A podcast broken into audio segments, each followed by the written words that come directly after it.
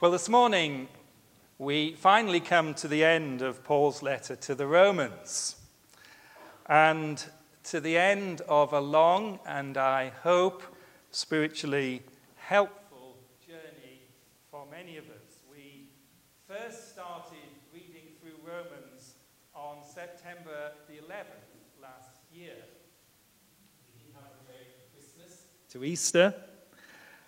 And it's interesting, isn't it, that this letter, with all its depth and all its theologically stretching content that we've been wrestling with, now ends with this delightful focus on a group of named people, on honoring simple hard work, on the importance of relationships and on practical, down to earth godliness. And it is a chapter, of course, as we've heard just read, full of greetings. And I confess uh, to be in a mood for greetings. Uh, because uh, again and again this past week we were able to offer greetings from you to people in Romania, and we have been clearly instructed to bring you greetings from our brothers and sisters in Alexandria. And never have I had so many cheek to cheek holy kisses as in this past week. And uh, incidentally, I bring you greetings from Mr. and Mrs. Haviland. I got back from the wedding early this morning with Janet. This is their wedding in Hull yesterday, and it was a glorious day and an extremely happy wedding. Uh, we had a special staff meeting to help Andrew learn how to scrub up for his wedding. and here he is in all his glory, and Christina even more. And here they are as we threw our confetti yesterday. And here's a group of friends who were with us yesterday who send their greetings to you this morning. But this chapter is much more than a list of warm greetings and commendations. Emil Brunner, the Swiss uh, theologian, says in his commentary Romans 16 is one of the most instructive chapters in the whole of the New Testament, and I think he is right. And what this chapter presents, it seems to me, is an unself conscious but very moving portrait of the fruit of the good news of Jesus Christ that he's been expounding in these chapters. Meeting Jesus changes everything. It changes relationships, it brings hope and freedom, it brings purpose and joy in serving others, it brings a foretaste of nothing less than the beginnings of a new humanity. And it's wonderfully portrayed in this very personal way. Over the last weeks, I've been struck again through sad stories I've heard and through sad encounters I've had of how very self focused, very self concerned, and at times downright callous society can be today. And this chapter is so different. It oozes with warmth and it oozes with care. It oozes with affirmation and purpose and joy in Christ. And this is the chapter I want us to look at for a final time in this series on Romans. And first, what can't fail to impress is the richness of true Christian fellowship. If you look at verse 1 and 2, the chapter begins with Paul warmly commending a woman called Phoebe. Clearly, a very prominent woman in Paul's circle of friends. The strong likelihood is that she is mentioned first because she is actually the personal carrier of Paul's letter from Corinth, where it was written to Rome. maybe as part of a business trip, probably with people to support and protect her. She brings the letter to Rome and, according to the custom of the time, would in all likelihood have been the one who read this long letter to the church in Rome. And Paul gently affirms her in a number of delightful ways. She is, verse 1, our sister. She is a servant, or as it can be translated, a deacon of the church in Cenchrea, a seaport near Corinth. She is generous, verse 2. She has been the benefactor of many people, including me, says Paul. She, was a clearly, she clearly was a gifted woman who could be trusted. It's interesting, isn't it, that it wasn't Timothy or Titus or Tertia who were given this important task. And as Tom Wright provocatively comments, the first expositor of Paul's greatest letter was a traveling businesswoman. And what follows, and what is so impressive, is the sheer number and diversity of those who the apostle now greets. Paul is anything but an apostolic lone ranger. He knew and he honored and he worked with a huge number of people. And here he is greeting 26 people by name. Not bad for a church that he's never visited. Some, like Priscilla and Aquila, he had clearly met on his travels. Clearly, Paul has a good memory. One of my embarrassing moments, and there are many, is when at a Baptist assembly not too long ago, I talked to a couple and said, Have I met you before? And they replied, Yes, you stayed at our house last year. not so Paul.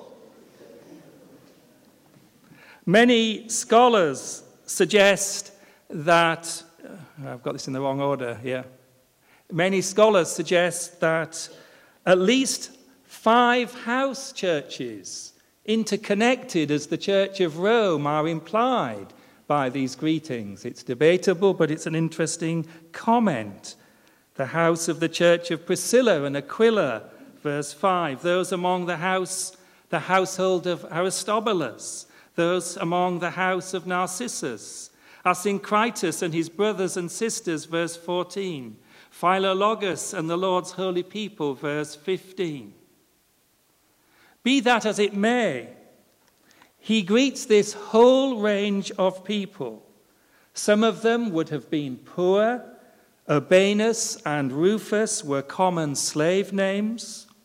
Some were aristocratic Aristobulus, his household, mentioned in verse 10, could well have been the Aristobulus who was the grandson of Herod the Great, and many were in the social classes between.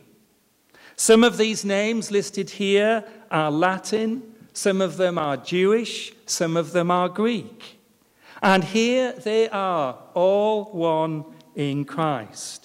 And in, passes, there, in passing, there seems to be touches of humor here in verse 12. The two women mentioned, Tryphena and Tryphosa, their names can be translated delicate and dainty. And yet, no doubt, with a wry smile, Paul commends them for their hard work. And in verse 15, there is a characteristically delightful character called Philologus, literally a lover of words. We could translate his name as chatterbox. Some nameless person who sat here this morning, desperately trying to sleep on the plane to Romania, did gently point out to me at Bucharest airport that I never stopped talking from the, day I, from the moment I left Glasgow to Bucharest. A philologus. Notice three things in passing. First, notice the sheer warmth and sincerity of Paul's greetings. There's nothing just formal or polite here. He calls these people our dear friends, our fellow workers. He thanks those who have worked so hard with him for the cause of the gospel, and he wants to greet each other, uh, wants us to greet each other with nothing less than a holy kiss. Notice, secondly, if I can get back to this, that out of the 26 persons greeted, 10 of them are women. Phoebe, who we've already mentioned, Priscilla, verse 3, Mary, verse 6, Junia, verse 7. Tryphena and Tryphosa, were they twins?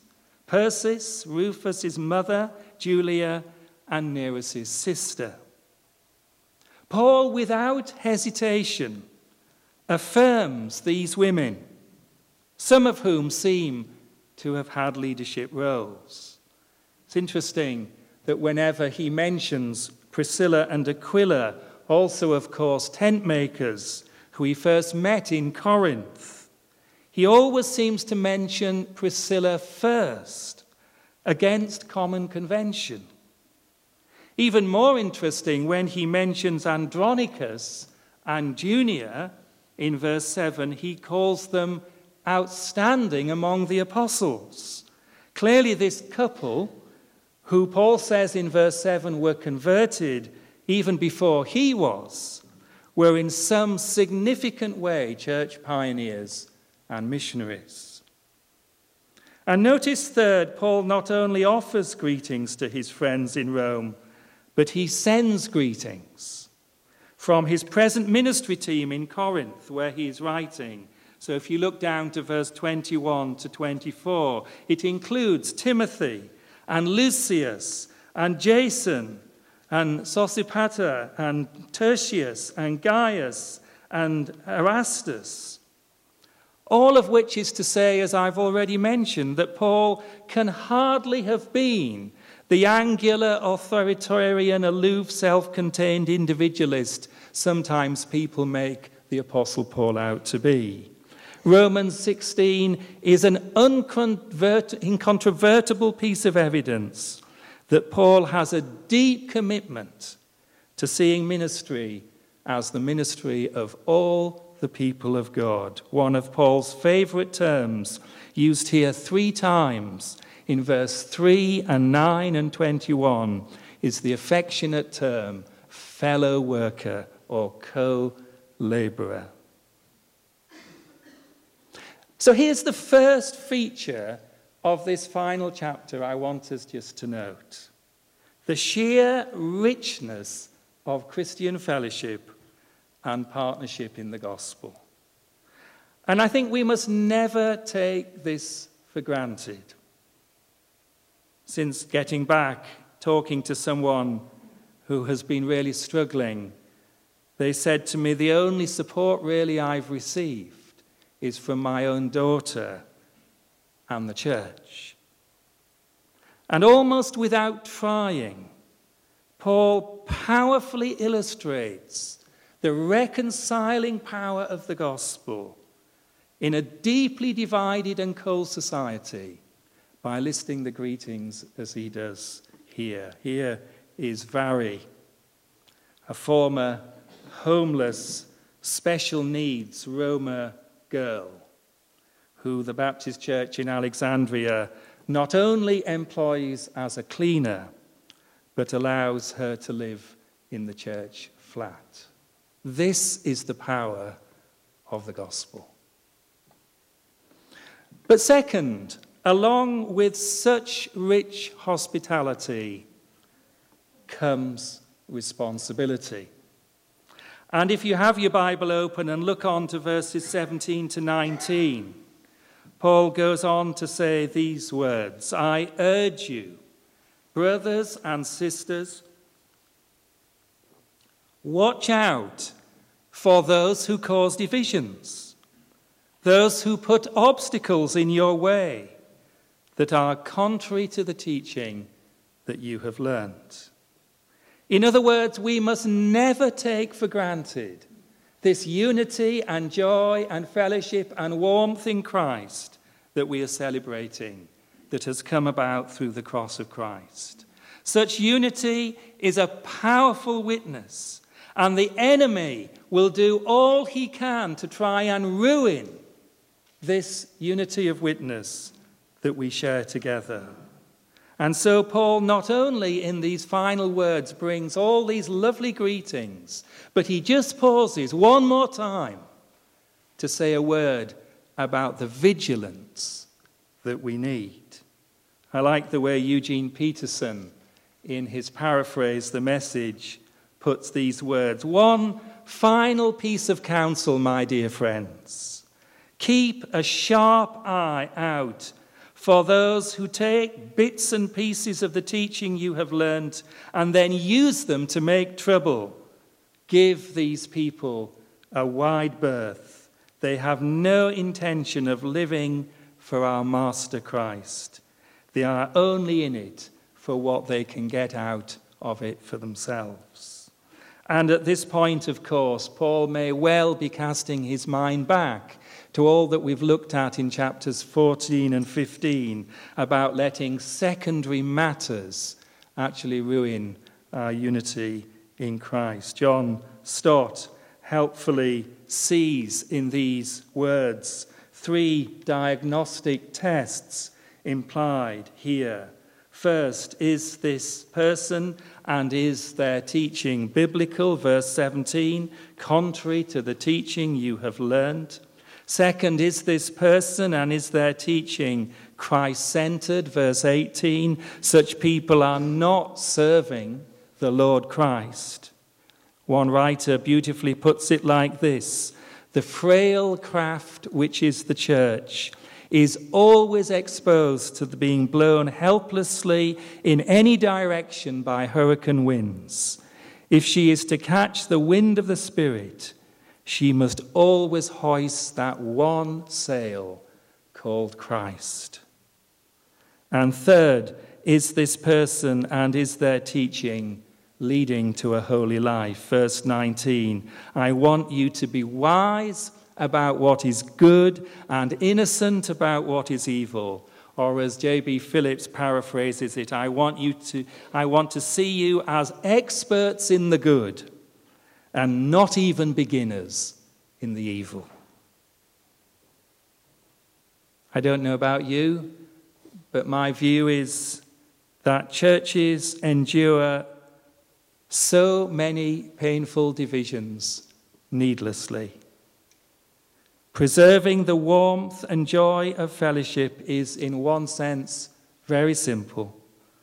It is to have a heart for the scripture it is to have a heart for Christ, and it is to have a heart to live a quiet, godly life. I love the words of Dietrich Bonhoeffer when he defined the church in this way.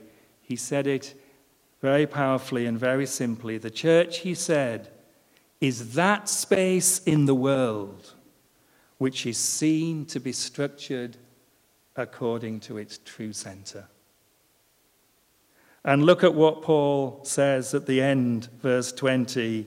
And the God of peace will soon crush Satan under your feet. It's the only time in the whole of Romans Satan is mentioned. One day soon, says Paul, God will come to bring harmony to the whole world. The evil one will be crushed, and we can begin to experience that now. And then finally, Paul ends where he wants us to end totally looking to God. The richness of Christian community, the responsibility to guard it.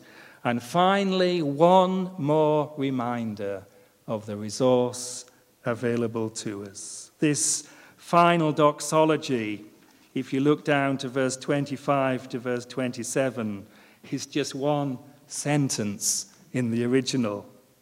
And it just flows from Paul in glorious summary of all that we've been wrestling with together. To him who has the power to establish you, to strengthen you in accordance with my gospel, to him be the glory. And of course, as Paul ends, so he's echoing how he began. Remember in chapter 1 I'm not ashamed of the gospel. Why? Because it is the power of God that brings salvation to everyone who believes. And having started with the power of God in the good news of Jesus, so in this final doxology, he ends with the power of God which is available to us. To him, the only wise God, who has the power to keep you in the good news, the power to bring this good news to fruition, to him be praise and glory.